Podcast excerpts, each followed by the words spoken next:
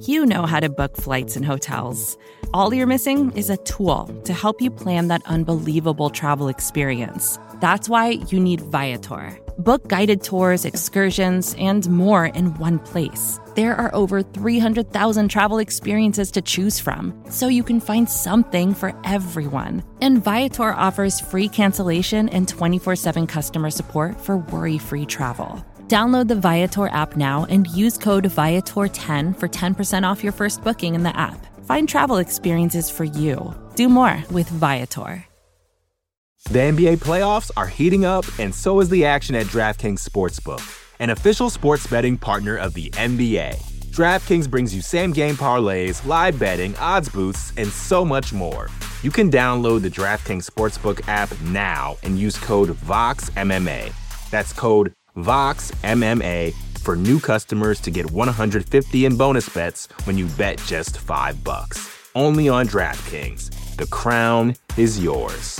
Gambling problem? Call 1-800-GAMBLER. Or in West Virginia, visit 1-800-GAMBLER.net. In New York, call 877-8-HOPE-NY or text HOPE-NY 467-369. In Connecticut, help is available for problem gambling. Call 888-789-7777 or visit ccpg.org. Please play responsibly. On behalf of Boot Hill Casino and Resort in Kansas, 21 and over, age varies by jurisdiction. Void in Ontario. Bonus bets expire 168 hours after issuance. See dkng.co/bball for eligibility. Eligibility and deposit restrictions, terms, and responsible gaming resources.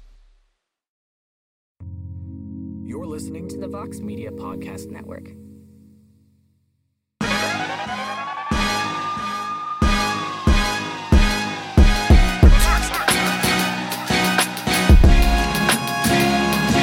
What is going on, y'all? We are back. Another edition of No Bets Barred. This time, UFC 292. The promotion returns to Boston.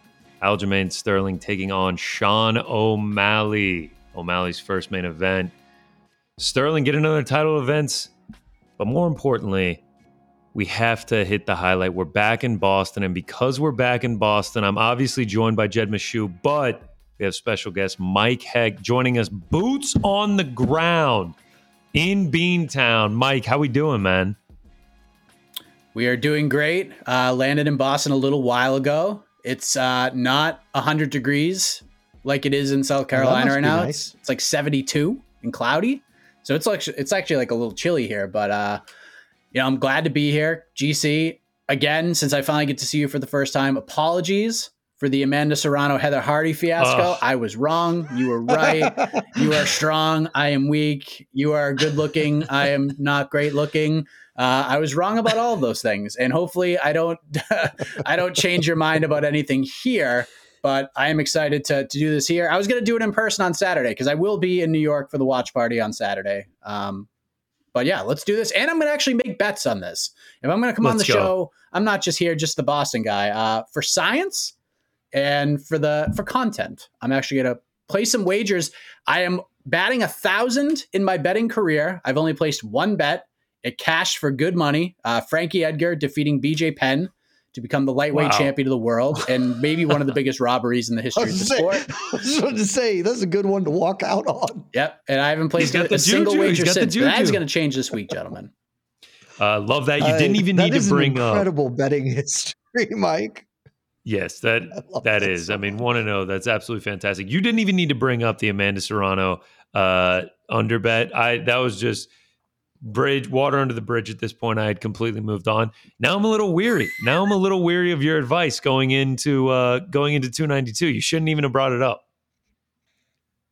Yeah, I love this energy. This is a great place for us to start, guys.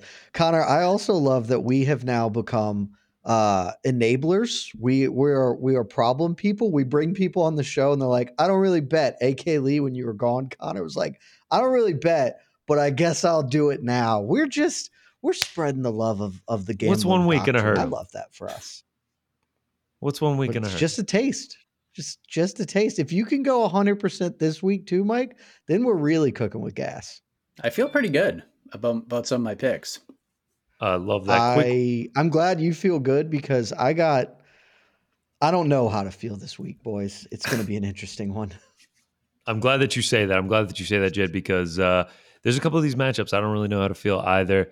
quickly before we jump into 292, last week, UFC Apex 78, Bellator 298, had a very good week, finished up like 7.5 units. Jed, anything to report from last week? I broke even. I had some very bad bets last week that cost me. The heavyweight overs did not have a lot of success last week. Along with the Martin Budai by decision. Heavyweights, really. Steve Mowry, my bet on Steve Mowry last week. All the heavyweight bets last week were awful. Nailed every other bet. Cleo Roundtree by knockout was... Connor, that was ours. We were there together. Easiest bet of our lives. Was that the simplest bet we've ever made? Marcus McGee by KO. I was also on that. That was also ridiculously easy. I tailed you on that one, and that was super nice to tail you on that one. And then the rest of it had a couple parlays that were like, oh, Logan Storley, McKinney doesn't go the distance, Anthony Joshua by KO. Like these were all just the lowest of hanging fruits. So we managed to break even despite heavyweights ruining my life last week. The Budai by decision. Yeah. I mean, that I was on that with you as well. That's actually the only bet I lost last week. That was sweaty, and then it was a loser. It just wasn't good. Yeah. It was great. I didn't watch anything live, so I didn't have to sweat anything at all. I just woke up the next day and checked, and then I went back and watched the fights afterwards. So I at least had that going for me. But you know, it was a fine weekend of fights. Nothing like this one, though, boys. 292 is a 3-star fight card right here. This is something special. Love it. Unfortunately, it could have been better. We could have had Bautista Garbrandt on this. We could have had Rob Font, Song Yadong. We could have had Cejudo taking on Chito Vera. Ian Garry taking on Jeff Neal. I mean, but alas, I'm with you. This is still an excellent card. Hot take. I think the Damon Blackshear stepping in on like just a 6-day turnaround basically is a better fight than Cody Garbrandt because Cody Garbrandt is washed. So that makes it a little bit better. Yes, losing Jeff Neal. That's a tough one, but you know, Neil Magny stepping in. It's tight. We're like a tight 11 fights right now, I think. Once we add the extra tough fight coming in, something like that. So I'm loving this card, boys. I'm very excited to get into it. I think the additional tough fight will get us to 12 fights on this one, especially with the Bautista one coming back. Maybe that gets us to 13. Mm-hmm. Either way, it's a nice... I'm looking at it now. Bautista coming back and the tough should get us to 12. Okay, perfect. So, yep. Yeah, I'm seeing that as well. Clean, perfect. Even 12. Love it. Perfect. Let's dive right in. We start with the main event, Bantamweight Championship of the World, Aljamain Funkmaster Sterling taking on Sugar Sean O'Malley. Right now, if you head to the betting window, you can get Aljamain Sterling for the price of -258. Sean O'Malley coming back at +210. We're just going to have to talk through this one, boys. Striker versus grappler. A lot of points to be made in this one. I'm conflicted on who I think is going to win. Jed, I feel like you felt some type of way. Yeah, so I'm not conflicted who I think is going to win. My brain tells me that this should be a fairly standard day at the office for one Aljamain Sterling, but that's not where I'm going.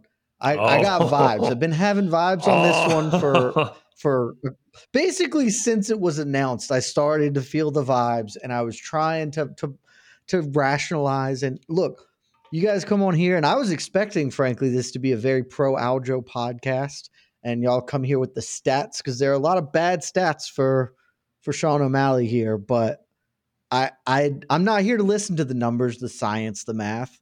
I got the vibes, and this feels like Sean O'Malley's going to do the damn thing. And I don't know if that's good or bad for anybody, but it feels like that's what's going to happen. If I wake up on Sunday morning, I'm like, what an idiot. Very obviously, Aljamain Sterling, arguably the greatest bantamweight of all time, stylistically superior in this matchup, very clearly was going to win and put a stamp on his career this way.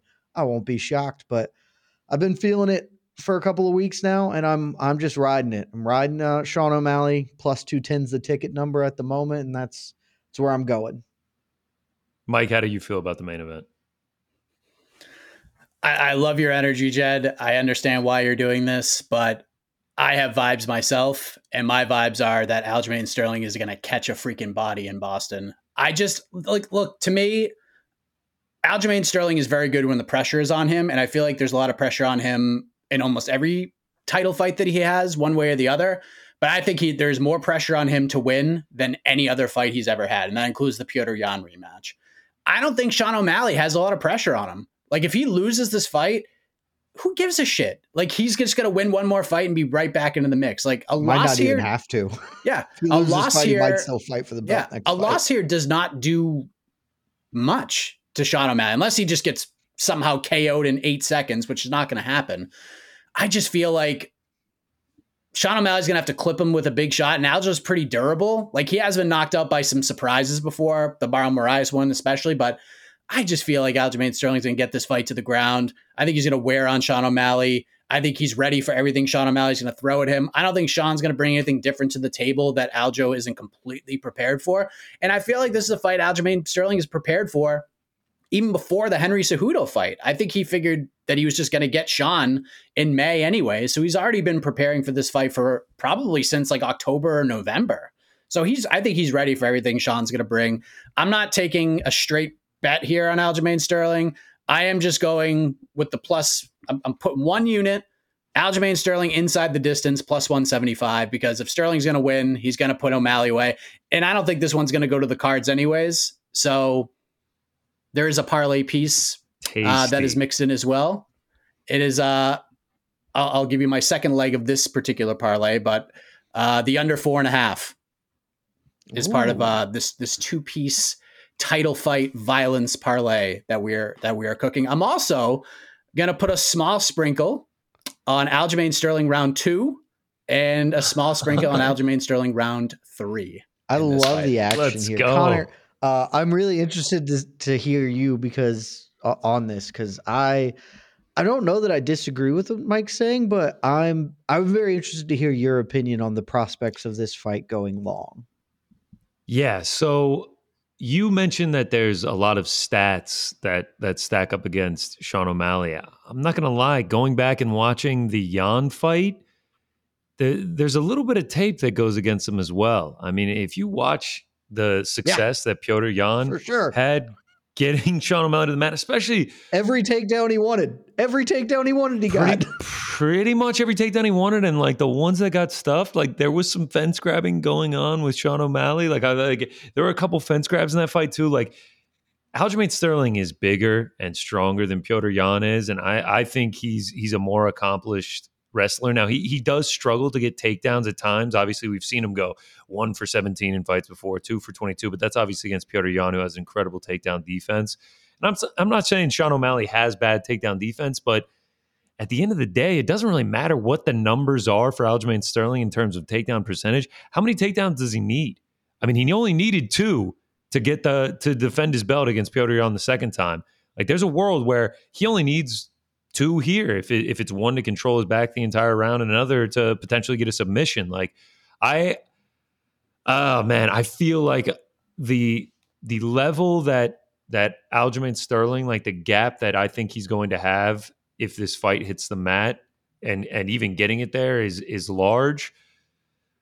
But man, like the vibes are kind of like Sean O'Malley-esque. I don't know if that's because I'm seeing a lot of people on Sean O'Malley. I don't know if it's if it's the flashiness of him, if it's the confidence of him, it's the way that he wins by knockout. I feel you on the vibes as well. I'm not playing a side here. I am just on fight doesn't go to a decision. Been on that as soon as DraftKings put it out for us because I do just feel like this is either Aljamain Sterling going in there, dumping him down, getting a submission, or either pounding him out, or it's the fight gets extended and we see O'Malley clip him as we get into the later rounds. May I ask you gentlemen a question since you're experts? So I was thinking about this because I have a lot of action on Aljamain Sterling here. I got the plus 175, round 2 plus 800, round 3 plus 1100 is when I lock those in. Is this a spot for a hedge? Like if you were going to put a little sprinkle on Sean O'Malley by KO TKO. The last I looked, it was plus 350. Because you kind of feel like either Sterling's going to tap him or O'Malley's going to knock him out. That's kind of the way I see this fight. Is this worth a hedge, or am I overthinking this?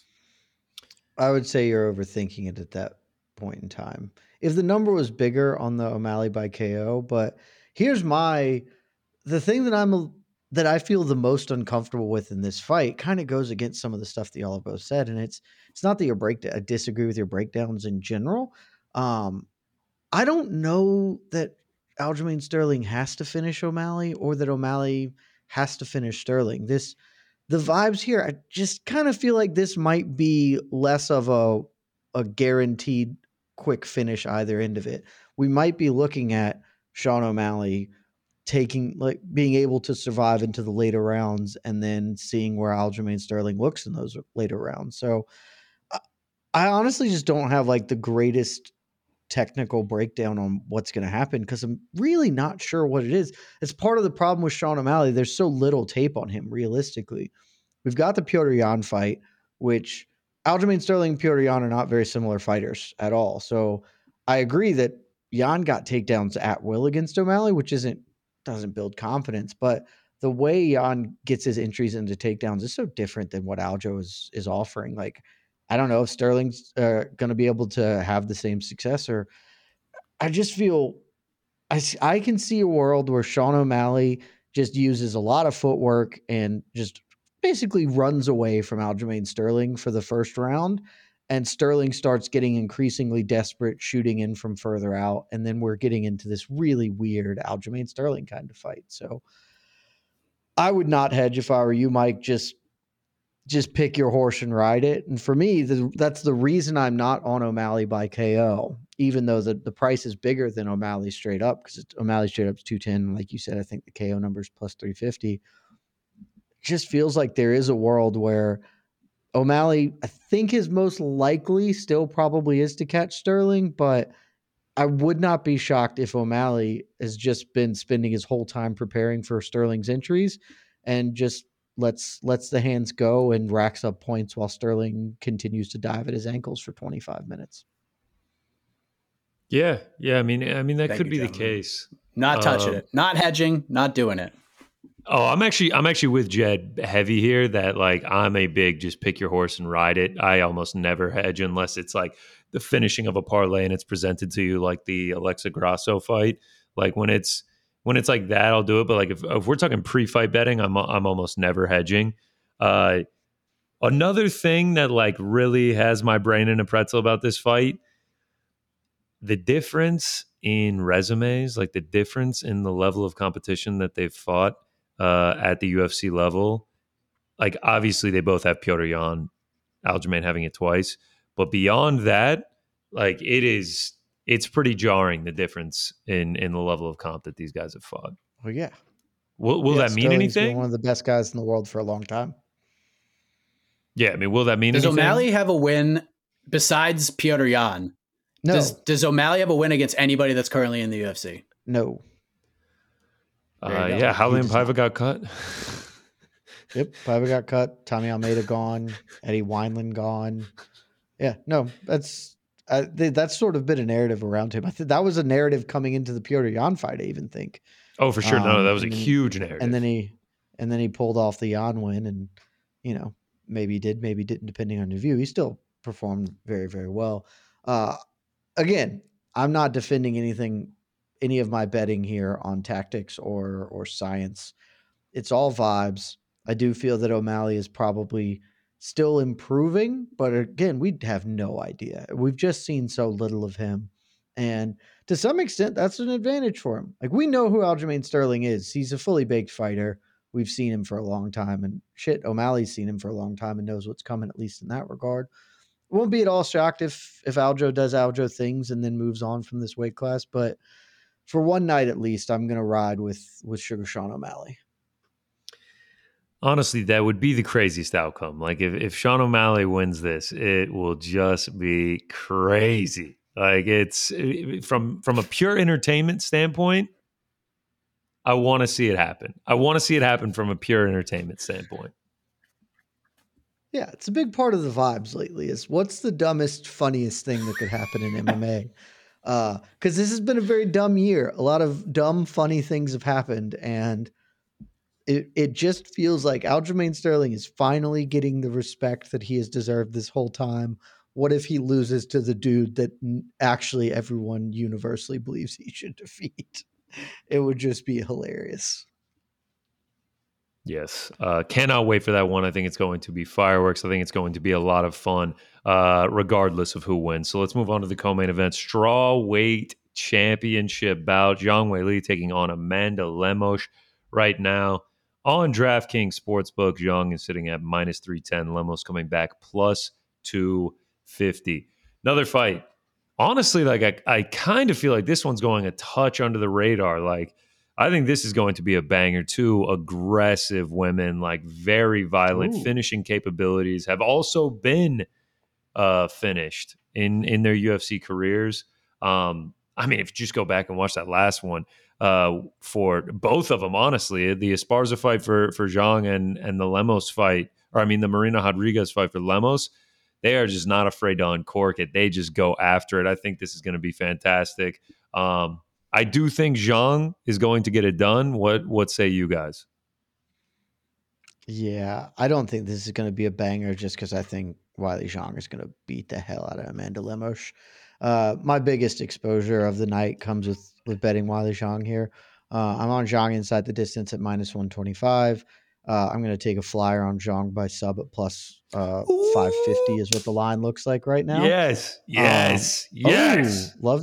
I love that. And I've got Zhang as part of a four-leg parlay, just straight up. I mean, Amanda Lemos is fun, like you said, Connor, but just a little over a year ago, Jessica Andrade just ran her over. And Jessica Andrade, very good fighter, but we saw when Weili Zhang fought her, Weili Zhang is more physical and dominant in that respect than even Andrade is. So I think Zhang is peaking. Like, I think this is the best she's ever been.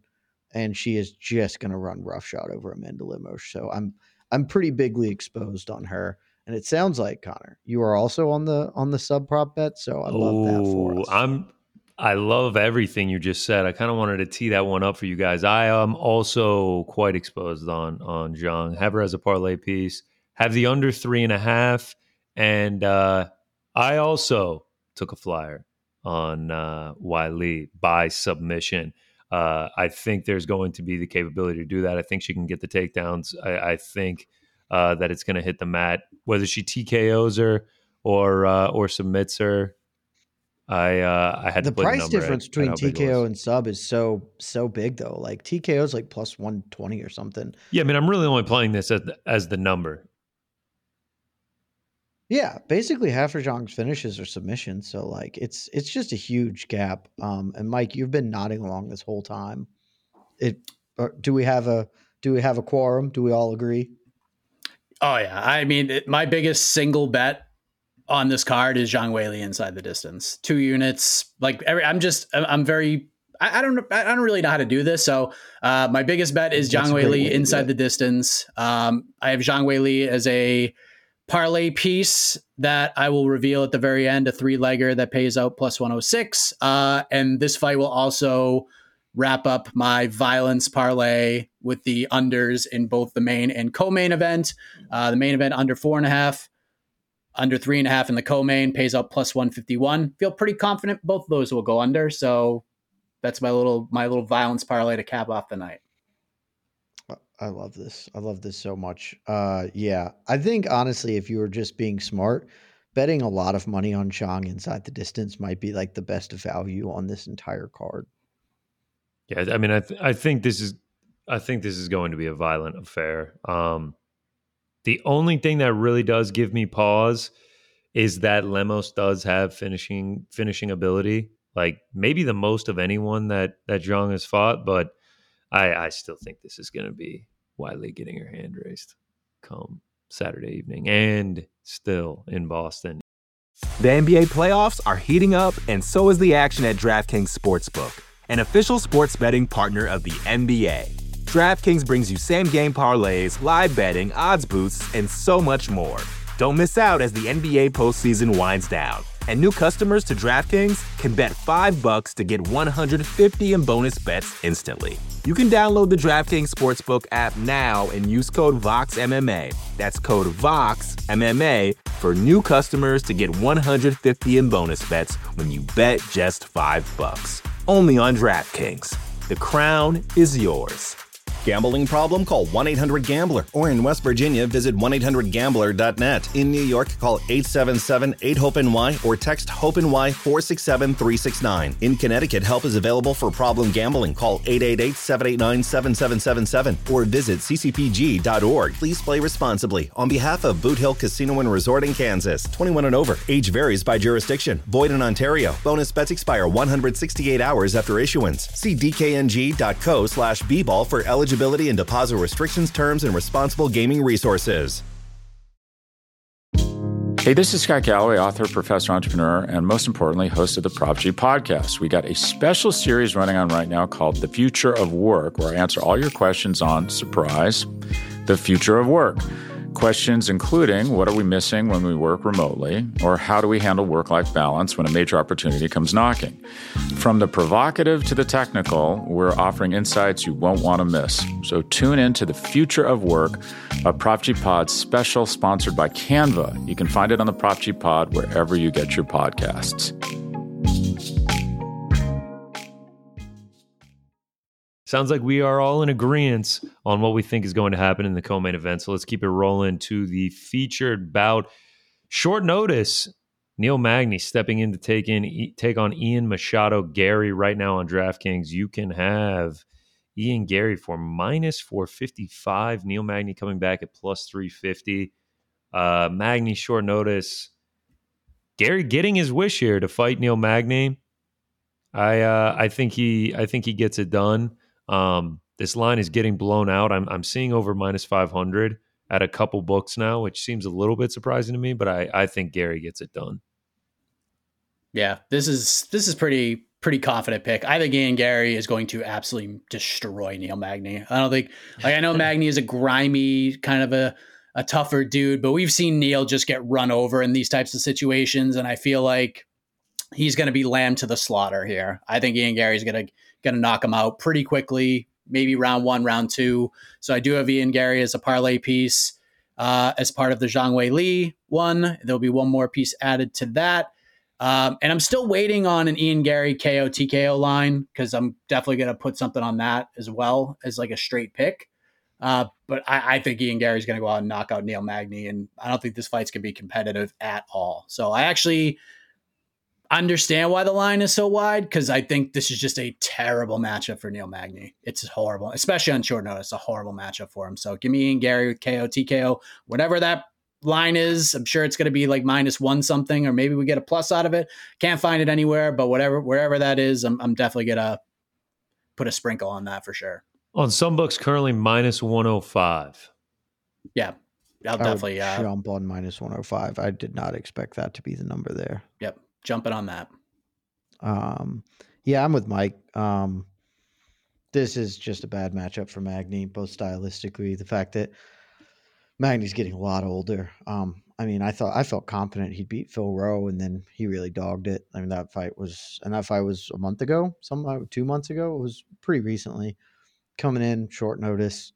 And like Mike said, Magny's been in this position a lot. We sort of know exactly who he is. He's a gatekeeper to the stars, gatekeeper to the top 10, top 12. And every time he's been put in there against, one of these top echelon guys, these guys who look to be the part, he just gets finished. Michael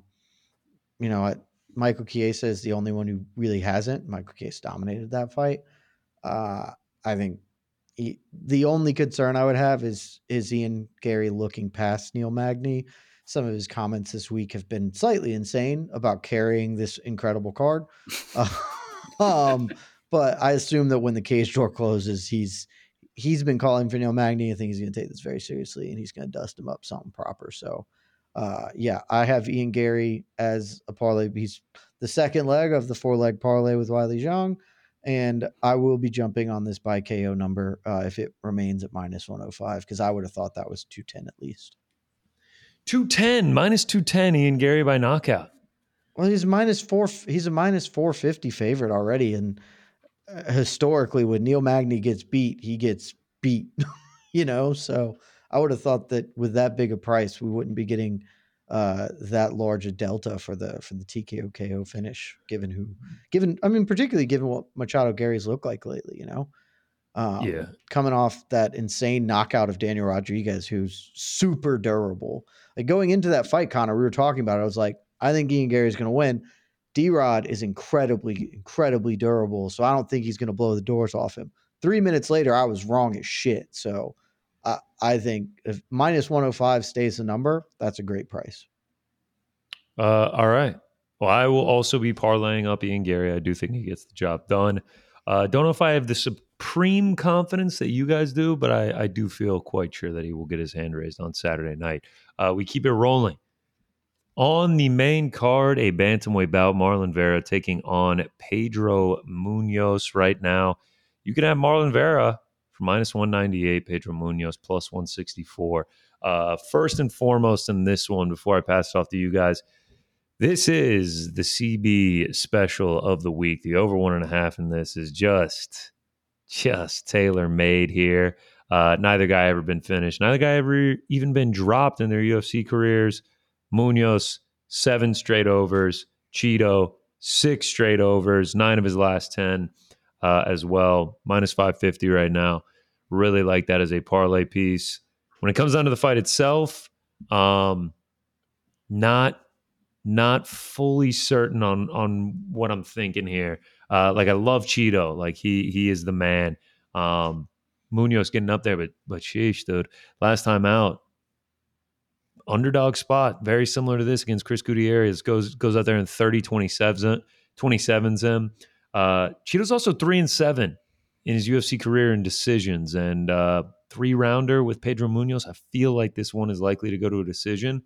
So I'm torn on who I think is going to win the fight, but the over 1.5 CB special has this one written all over it. Mike, I'm just going to throw this out here. This is my ChatGPT bet of the week. So, Mike, I'd love to get your breakdown on this fight before I tell you all what the robots say. So, I haven't seen a prop for this yet. So, I'm just going by my initial vibe here. I think it's a pretty evenly matched fight, and I think Pedro Munhoz can score points in this fight, especially with the leg kicks. I don't really look to the Chris Gutierrez fight that much comparing it to this one, because I was very confident Pedro Munhoz was going to win that fight. I know Chris was coming off some wins and he was on a nice little run, but to me, experience matters. And Chris Gutierrez's best win was Frankie Edgar, who was retiring that night. And that was a fight nobody wanted to see, and nobody really, we just all felt icky about it even coming in. We felt worse about it coming out. So I felt very good about Pedro Munhoz pulling off an upset, and he did. I think these guys are evenly matched in a lot of ways, but I do think Marlon Vera is just a dog, and this is going to be a dog fight. And if you throw Marlon Vera in with another dog, I think Marlon's going to win. I think he's going to be the pit bull against a very tough other dog that's not a pit bull. I think he's just going to clamp down late. And I think Marlon Vera, even though he has a bad record via decision, I'm picking Marlon Vera by decision here. I think he outlasts Pedro Munhoz. He might drop round one, but Marlon just hits so hard, man. He couldn't get going against Corey Sandhagen, as Corey's mixing in the wrestling a lot, moving around a lot. I don't think we have to worry too much about Munhoz, even though he can be a little bit elusive on the feet. But I think if there are going to be takedowns, I think Marlon Vera can use his top control. I think it's vastly underrated. And I think Vera's just going to kind of outdog him here. And this fight, if we're talking about guys who have a lot of pressure on them, this is everything for Marlon Vera. He has to win this fight. He has to set the table. If he wants a title fight ever in his UFC career, he has to beat Pedro Munhoz on Saturday. And if he wins and Sean O'Malley wins, he's getting a title shot next. So when we're talking about pressure on fighters, it's Aljamain Sterling 1 and it's Marlon Vera 2. He needs this one badly. So I'm going Marlon Vera by decision. Ooh, at whatever it's going to be, plus whatever it ends up being. I'm sure it's going to be plus something. Yeah, won't be huge, but there you go. So coming into this fight, I had a lean, and I was sort of feeling Pedro Munhoz. Like, I don't know, this is a really competitive fight. Pedro Munhoz, the underdog. But then I couldn't pull the trigger. I was like, plus 160, maybe not enough, blah, blah, blah. I thought a lot of the same things Mike said. So I turned it over to the machines, guys, and input all the relevant data points. And the machines, I feel like we're really dialing in on something here. The ChatGPT bet is 9-4. I mean, it's doing great things. You've got other outlets, aka Bloody Elbow, out here just copying the idea and asking for fight breakdowns via ChatGPT. Everyone's getting on board. And let me tell you, the robots say this time that my inclinations were correct and that Pedro Munhoz is going to win a split decision.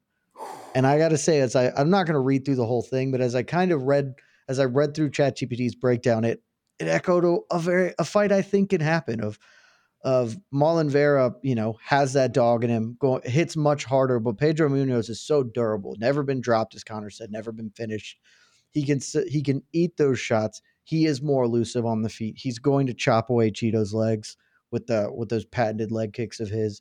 It's going to be a very nip-tuck fight in just about every aspect of it, and I love it. I'm taking my bet on Munhoz at plus 165, and when I get a Munhoz by split decision line at whatever that is, I want to know what the line for this fight to end by split decision is, because I think that line is probably very much in play, because we're looking at maybe a little more volume from Munhoz, maybe a bit more power shots from Vera. I doubt we get too much grappling going on. Both guys are good enough wrestlers to keep it on the feet and aren't proactive wrestlers. So really nip-tuck affair.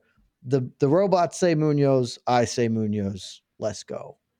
I've actually got the answer to that question that you just presented right here. And I don't think you're going to like it. Fight goes to a split decision plus 190. What? That's insane. Pedro Munhoz wins by split decision plus 450. Well, I'll take a little flyer on that, but that's not even big enough to take to feel great about it. Wow. You're getting Munhoz by decision plus 225. Yes, that's an insane number. It is more likely for this fight, according to Vegas, for this fight to end in split decision than it is for Munhoz to just straight up win a decision. That is a nuts price. Plus 190 is a do not bet this bet price. Jeez, that actually is crazy. That is crazy. That according to these odds, they have man. Actually, it's particularly because it's not like either of these are big splitty merchants. Like their careers aren't like littered with split decisions. This is nuts. It's actually much more likely to go to a split decision than to not go to a decision at all. Plus 250 for the fight doesn't go to a decision. Like you have to have something cooking with the judges. Like it has to be insane. Very close to get the split decision. The only split decision in Vera's career was the absolute garbage one against Corey Sandhagen. One of the worst scorecards of all time. Yeah. Yes. Like a historic bad scorecard. That's insane that's the price here. That's an insane line. All right. So Jed takes our first underdog of the card with Pedro Munhoz. According to the robots, Mike is going to be on Marlon Vera. No, I already took Sean O'Malley. Oh, yeah. True. Forget everything I just said. We'll slash that one out there. I got more underdogs coming too, guys. I can't wait to hear him. Let's keep it rolling. Last fight on the main card, middleweight bout. Chris Weidman takes on Brad Tavares. The All-American returns, and right now you can get him for plus 220. Tavares coming back minus 270. We hinted at this last week at the end of the episode last week, Jed. Yeah, I'm riding with the All-American. I'm riding with Chris Weidman. I mean, how's the leg going to look? How's the leg gonna look? I cannot say for certain. Obviously, I don't know the answer to that. I am just going to believe that he is prepared. He is ready to get back into the octagon, or he wouldn't be doing it at the age of 39. And then beyond that, like neither of these guys are in great form. They've both lost their last two fights, and weirdly enough, both of their last wins were against Omari Akhmedov. Just kind of a weird stat there, a little beer trivia for 292 weekend if you happen to come across it. And then Weidman, all six of his losses he has been knocked out in. The good news for us All-American bettors, for us Weidman backers this weekend, Brad Tavares has one, count him, one win by knockout in the last 12 years. I just think there's a path to victory for Weidman to use the clinch. To use the clinch, to get this to the mat if he's capable. I know Tavares has a solid takedown defense over a large sample size in the UFC, but I think there's a path, and at the price, that's the biggest thing. I played at plus 240, but it's still sitting around at plus 220, plus 230. Yeah, man, I'm taking the dog shot on the All-American in the return. Yeah, we mentioned this last week. I don't understand this price. And as you've noted on previous episodes, Connor, when I say that I don't understand something, that means you should bet against it because I'm always wrong in these situations. Cash it out but now. I don't get it. I do get the Weidman hadn't fought in 2 years, and yeah, we are cooked. We're cooked, and I get it. Like Weidman hadn't fought in 2 years, but like Brad Tavares hasn't looked good in a while either. Like he very clearly appears to be on the downslope, and so it's not like he's still at his peak. We're talking about two guys who are past their primes, but Weidman's prime was so much higher than Tavares is. Maybe this fight gets a little competitive because Weidman's too concerned about the leg, but I really doubt it. I think he's come down. I think he's going to be able to have some success with wrestling, even given Tavares' really strong takedown defense. And even if he can't, I think he's a more dangerous striker. Brad Tavares, not a guy who's going to hurt you with the mitts. He's just going to put volume on you. We know Weidman can knock you out. We know that he's a pretty good technical boxer as well. So I just really like Chris Weidman in this spot, even with the big layoff, and that's why I'm on him. Also, I'm going to let Mike flash out a bet that I know he's on. We were talking about it in the pre-show because I'm going to tail him on this one. I think there's a very good prop bet, looks like it. Mike, please give us the brilliant prop bet you found. I haven't found it, actually, but when it drops, Chris Weidman by decision looks like a very tasty bet, because I do think he's going to come out a little bit tentative. There is a world where he just comes out and tackles Brad Tavares, and I know Brad has pretty good takedown defense, but if Chris wants to take Brad Tavares down, he's just going to take him down. Like, he took Omari Akhmedov down with ease, was able to keep him down, and I think he could do the same to Brad Tavares anytime he wants. So I don't think – the more I think about this fight, the less – confident I am in like a Weidman decision win, because this could be like one of those special moments, right, where Weidman comes out, gets like a first round finish, and it's just the crowd goes bananas. But I do think that this is going to be one of those fights where maybe Brad outpoints him in round one, and then Weidman tackles him in the second, and then tackles him in the third, because third round Chris Weidman is no Derek Lewis, is no third round Derek Lewis. Third round Chris Weidman is the guy who gets a little too confident, gets a little too in love with the striking, and then gets obliterated by whoever he's fighting. And I don't think he's going to take that risk here. I think he's going to fight a very similar fight to the Omari Akhmedov fight. I love Chris Weidman just in this spot, but I love Chris Weidman by decision. Whatever that line is, I will be putting some shekels on that line. I have a line on a book where it's available. What is y'all's guess on where you think it's going to be lined at? I saw it out there at plus 400. Yeah, I'm seeing plus 415. Yeah, that's kind of a no-brainer for me. I love that price. I think it's a really good price. I will say on the wrestling front, the best wrestler, Weidman's going to be the second best wrestler that Tavares has ever faced. The best wrestler being Yoel Romero, who Olympic silver medalist, so certainly a better wrestler than Chris Weidman, but Yoel Romero took Brad Tavares down 7 times. So yeah. It's not like he cannot be taken down, particularly against a good wrestler. I think Weidman's going to be able to have success in that regard. So very, very much with the consensus appears here that Chris Weidman has a good shot at having a good return. With threats to our nation waiting around every corner, adaptability is more important than ever. When conditions change without notice, quick strategic thinking is crucial, and with obstacles consistently impending, determination is essential in overcoming them. It's this willingness, decisiveness, and resilience that sets Marines apart. With our fighting spirit, we don't just fight battles, we win them. Marines are the constant our nation counts on to fight the unknown, And through adaptable problem solving, we do just that. Learn more at marines.com. That would be amazing if you pulled off the upset. What a way to start off the main card. Let's move into the prelims middleweight bout. Gregory Rodrigues taking on Denise Tillulin. Right now you can have RoboCop for the short price of minus 355. Denise coming back at plus 280. I'm on the under here. Under 2.5, taking the alt line in a parlay. I really just think if Rodrigues takes us to the mat, it's going to be curtains. I think he can get a submission without a doubt here. Will he? I don't know. And if he stands and bangs... Say, is he going to do it? It's always a question. I don't know. But if he stands and bangs, both are very liable for a knockout. And if you just go by the numbers, Tillulin under 2.5, 8 straight fights, 15 of his 18 in his career. Rodrigues, 14 of 18 in his career and 8 of his last 10. Think it's going to be fireworks. Think someone gets finished. Under 2.5. Very much like that as a parlay piece. Don't hate the bet. I tried to talk myself into a number of bets on this fight and ultimately decided not to because I just don't trust RoboCop. Like, I think RoboCop should win this, but that price for him as a parlay piece to win it is nothing I want to touch. Then I was almost like, well, maybe the line's too big and I should just get on Tillulin, but can't feel confident either.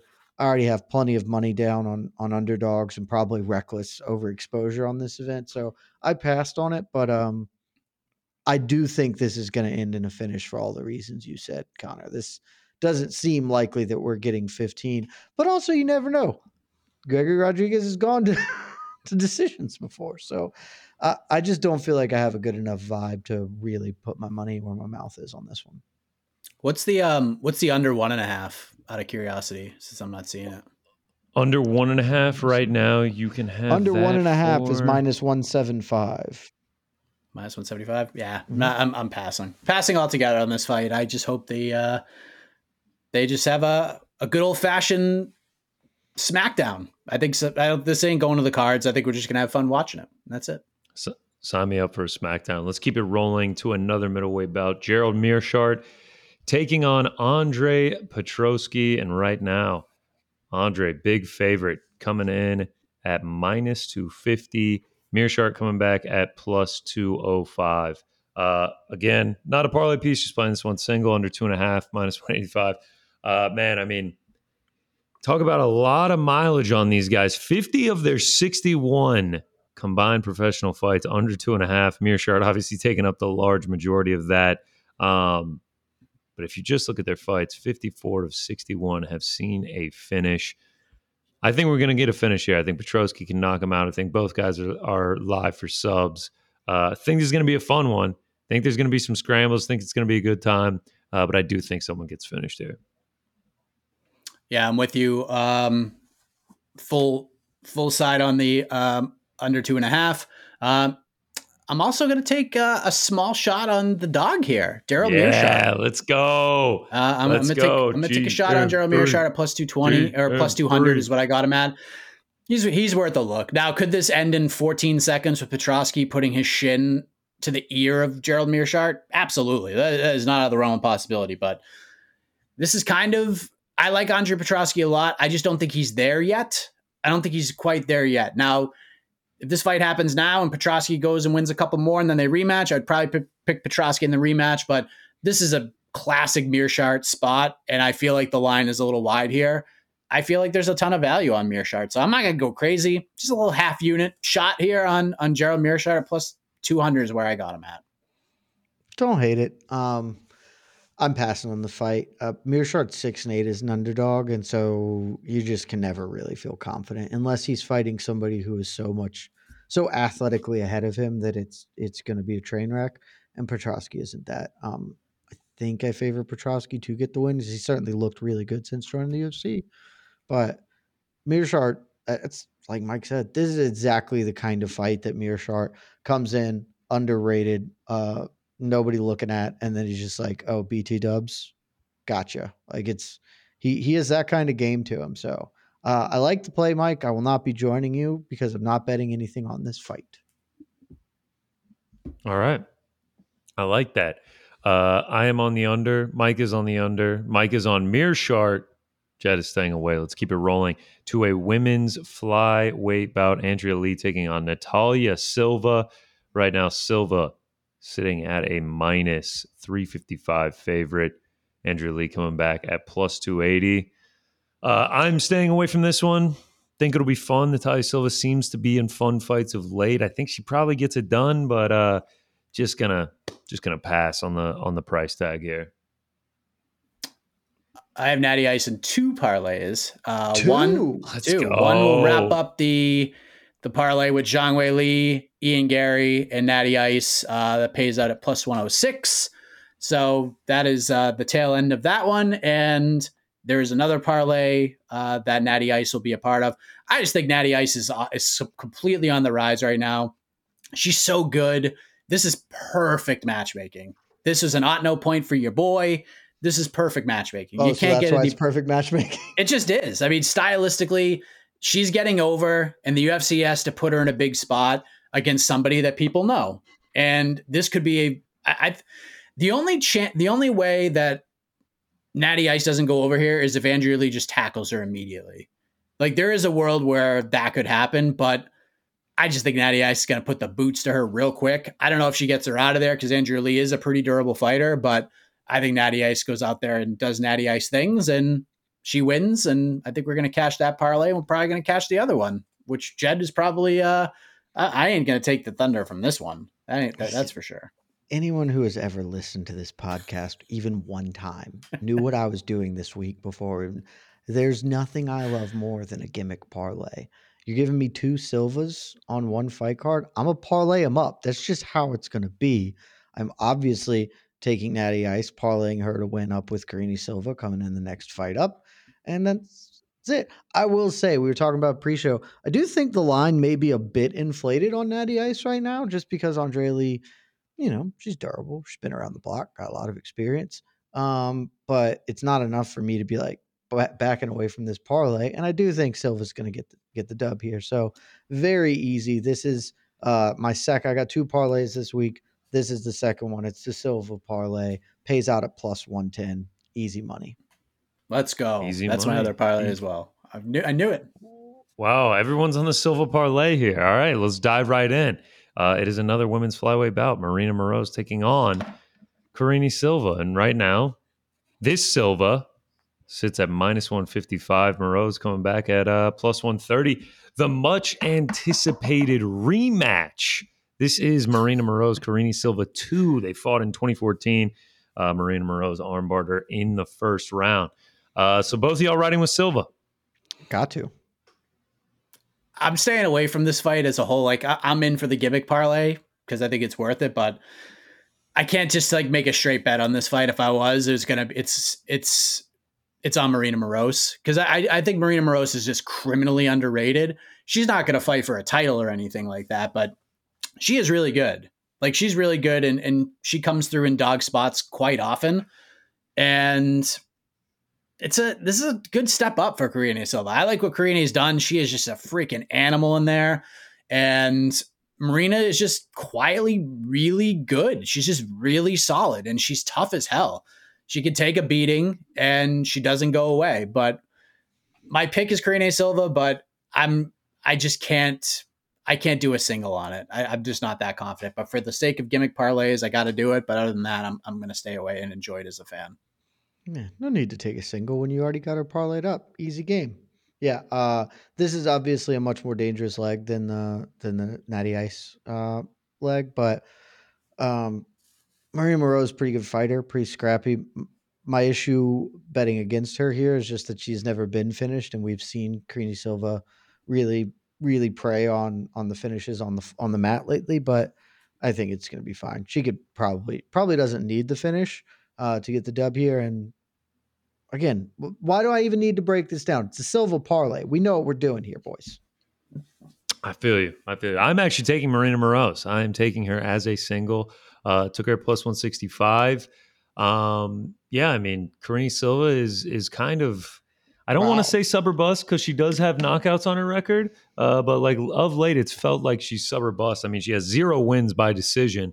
Obviously, the fight that they had in 2014 means nothing at this point. It's a decade later. They've obviously both improved very much since then. But you guys said it. Marina Moroz's durability, I think, is going to play a factor here. I think if she can avoid the early onslaught from Karine Silva, I think as the fight wears on, she's going to be able to take over. I think she's live for a finish as well. I don't think a submission by Marina Moroz is completely out of the question here. Yeah, I mean, could be another armbar. Sure. But I don't think a finish from Marina Moroz is out of the question. I am on her, plus 165. Considered the fight doesn't go to decision, minus 120. But I don't want to double up. Though, like, it feels like the smart thing when Karine Silva's like 19 of her 20 fights haven't gone to a decision. But I'm going to just ride with the dog here. And should be a good one. Should be a fun scrap. Anytime Silva gets in there, it's usually pretty exciting. I don't wish you well because it goes counter to my parlay. But no, it's a good. It's a good bet because I don't wish you well. I understand the process, and that's okay. I understand your process. I just don't like it. All right, let's get into these last two. It is the tough finales. We'll start with the lightweight fight. Kurt Holiba taking on Austin Hubbard. Austin Hubbard is like a minus 175. Holiba coming back plus 145. Don't know if you guys have been watching Tough. I'm actually repping my Tough jersey. Tough finale going on today. Season finale. I wanted to play Holiba as a dog. I mean, he looked so good against Jason Knight, but I don't know. I went back further.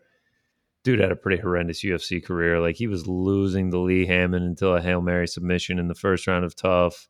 I just don't want to trust him with my money. Cheering for him. Hope he does well, but I'm just going to stay. I'm going to stay away from both the tough ones. Unless they give me like a crazy price on Brad Katona. Yeah, I'm just going to stay away. I'm happy to hear that because, you know, I've watched one episode of Tough this season. I had to step in while you were off running around in Dallas. I stepped up, took one for the team. And so then I reached out to the esteemed AK Lee, your tough hang compatriot, and was like, hey, who should I be betting on for these tough fights? Because, you know, I've watched Kurt Holiba fight, but I haven't watched him fight recently. And I didn't watch him fight at all in the Tough House. And he was like, Kurt Holiba has been really fun. And then you look at it and you're like, oh, he has been fun. Whereas Austin Hubbard has apparently been quite boring in his fights. But then AK gave me the best piece of advice. Apparently, Connor, and you can push back on this if this, I'm only repeating what I've heard. I hear that you were 0-4 in predicting the semifinal fights on Tough, that you didn't get a single one of them correct. And so if you had come out here and said, man, I'm backing Kurt Holiba, I would have been like, well, my money, just like the money I bet on Chris Weidman because I think it can't lose, obviously a waste. So I'm glad to hear that you aren't doing that because I'm going to bet Kurt Holiba because why not? Let's have fun. Betting should be fun. He has been the most fun person on Tough, apparently. I hope he gets it done. I'm glad you're here for fun, Jed, but I'm here to ruin your fun. And yeah, I'm here to ruin your fun with my bet. And I feel like the man I'm betting on is going to ruin everybody's fun because his name is Austin Hubbard. Austin Hubbard is a decision machine. The one finish he has had over the last few years was the crazy Max Roshkoff fight where he couldn't get off the stool. Obviously, credit to Austin Hubbard for weathering the storm and then just putting the boots to young Max. But I think Austin Hubbard just needs to weather the storm. He's going to have to weather a quick storm from Kurt. And Kurt has not done well inside that octagon, unless it's in a reality show, unless it's a Contender Series of the Ultimate Fighter. So I think he's going to go into Boston. I think he's going to feel those butterflies in his stomach again. And I think, honestly, Austin Hubbard needs this one more. This dude has put everything on the line for this opportunity, whereas Kurt Holiba, it'd be great for him to get back in the UFC, but he's found success as a coach in the grappling world. He's doing a good job with his gyms and stuff like that. While Austin Hubbard is literally all in here. He needs this one more than probably anybody on this entire cast. So with that said, Austin Hubbard by decision. I don't know what the line is, but I'm sure it's going to be plus something. And if Austin's going to win, he ain't going to finish Kurt Holiba. He's going to win a 29-28 decision, and it's going to be a fight that we're never going to watch again. But even the Boston people might actually cheer for because they haven't had fights in 4 years. Hubbard by decision is plus 140. Done. That's a much better price. Yeah, I will be. If you're going to bet him, that's a way better move. If Hubbard wins, this will be his first win over someone with Wikipedia page. Because I'm refusing to count Kyle Prepelec as having a Wikipedia page because one, you have no idea who Kyle Prepelec is. And two, it's so very obvious that he wrote his own Wikipedia page, which like credit to you, but everybody else isn't. If somebody else isn't writing your wiki page, does it count? So this will be the biggest win of his career for multiple reasons. He will finally get over the wiki hump, and he would become a tough winner and get the 6-figure UFC contract. But you're saying that's all the facts I have about this fight. You're saying he wrote his own Wikipedia page? I feel like he wrote his own Wikipedia page. This is pretty detailed. This is not a bad one. I base this entirely on the fact that there is so much information on a man whose entire career basically has taken place on the regional circuit, PFC and like Canadian regional circuits and stuff. That this just happens from people who write their own. Yeah, the moment he returned to Prospect Fighting Championship, that was a big moment. We don't have a line for the tough. He is currently the number 146th best lightweight fighter. Yikes. I do have to defend myself a little bit. Mike was in on those predictions as well. So was Casey Leiden. We drew up the whole thing. We made all our predictions. We did go 0-4. Yes. We were wrong on it. That's actually why I'm not betting either of the tough fights. Well, I mean, to be fair, we were having fun, and we also found out that these fights are happening in Boston, so we felt like they were going to kind of rig this in certain ways to get the matchups that I guess the Boston fans deserved, including Rico DiCiullo. That's why they weren't going to throw him in there with like Timur or Brad in the semifinals. They're going to give him sort of the easiest path. And then I kind of thought, I don't know. I'm okay being wrong. We picked the matchups perfectly. Like we knew exactly where they were going to go outside of Roosevelt, Roberts, Austin Hubbard. We knew that, but we knew what the bantamweight fights are going to be. We knew the reasoning behind them.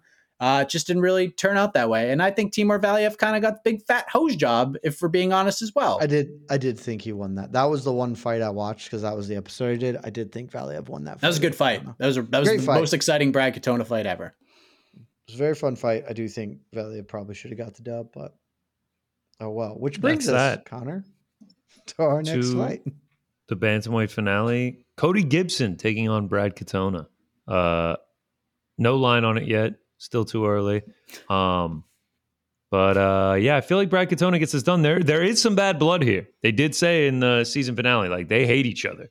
Like Cody Gibson was like, there's 16 guys living in this house and 15 of them hate you. And Brad Katona was like, no, I think some people like me. And Cody Gibson was like, newsflash, no one likes you. I was like, wow, this is very middle school-esque. So yeah, there's a little bit of heat. Also, fun fact about Cody Gibson, made his debut in 2014 against a debuting Aljamain Sterling. Talk about paths going two separate ways. Those are very different. Very, very. I got nothing on this fight, though. Oh God, God no. I mean, I don't even know a line on this fight. I technically don't know at the time of recording that Cody Gibson is going to be the guy fighting him because the episode hasn't dropped for a few hours. So I have no thoughts on this matchup. I certainly didn't do any deep dive into it. Off the top of my head, I would say Brad Katona is going to win, but I've already exposed myself plenty on this fight card. Yep. Yeah, me too. I'm the same way. And that's that. An hour, beautiful, clean. Mike Heck in the building. Boston, 617 stand up. Lobster rolls, clam chowder. Go park your car, get the keys. It should be a great time. It's not a bad Boston. I need to add, because I forgot to mention at the time, I'm on the Vera Munoz over 1.5 as the third leg of my 4-leg parlay with Wiley Zhang and Ian Machado Garry and Saladin Parnas, who's fighting in KSW this weekend, is the fourth leg of that. That 4 legs pays out 147. Nice. So that's, I am on. That's, I just forgot to mention the Vera Munhoz over 1.5. I actually love that you said that because my parlay is Vera Munhoz over 1.5, Rodrigues to Lulian under 2.5, and then we're heading to Poland. We're heading to KSW. Saladin Parnas is the final leg of that parlay. Big fan of that one. That one pays out -110. I'll just go through all my bets right now. I also did Ian Garry and Weili Zhang parlayed, and then my singles.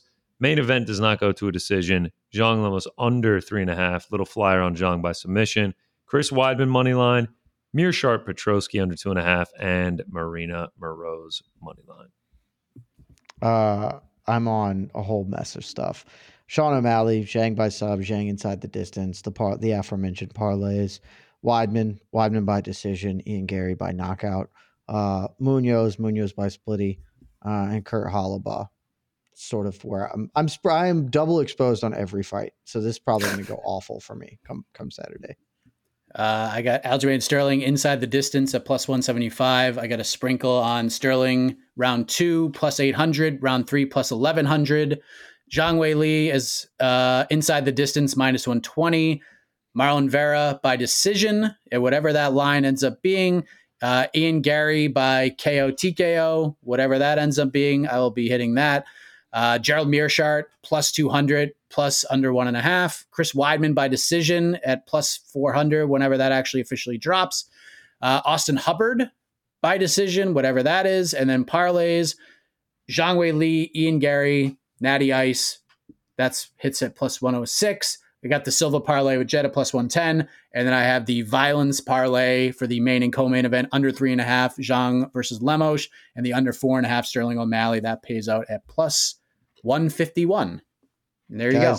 Before we wrap, I have a critical piece of information that's just been brought to my attention. Oh God. We can end on this. The champ, arguably the greatest pound-for-pound fighter in the world, though I would not say so, Alexander Volkanovski. He agrees with me. Per Oscar Willis, who I think is quoting a video from Volk's YouTube. You know, sometimes you just watch someone's story. It's like it's meant to be. I'm a believer in that sometimes, man. It appears that Alexander Volkanovski is picking Sean O'Malley. Alexander Volkanovski, arguably the greatest mind currently, or maybe ever, to compete in mixed martial arts, has thrown away all logic and reason to just go with the vibes of Sean O'Malley. Exactly the same as me. UFC champions, they're just like us, baby. It's because he doesn't want to fight Sean. He doesn't want to fight Aljamain Sterling, so he's putting that other juju out into the universe and hoping that someday he could fight Sean O'Malley and just kill him for a whole lot of money. And that works. Look how it worked for Izzy. He put it out there, and now DDP worked. Those boys can manifest. Those boys can manifest the reality they want, just like me. Me and the champ were on the same page. Everybody get on the O'Malley bandwagon before it fills up. Love it. Absolutely love it. Perfect way to end the show. The vibes are high. UFC 292. Me and Mike will see you at the watch party on Saturday night. Me and Jed, we will see you next week. UFC Singapore. You like early starts? We're getting an 8 a.m. main card start on the East Coast. It doesn't get much better than that. Mike, thanks for joining us. Jed, see you next week. Love y'all.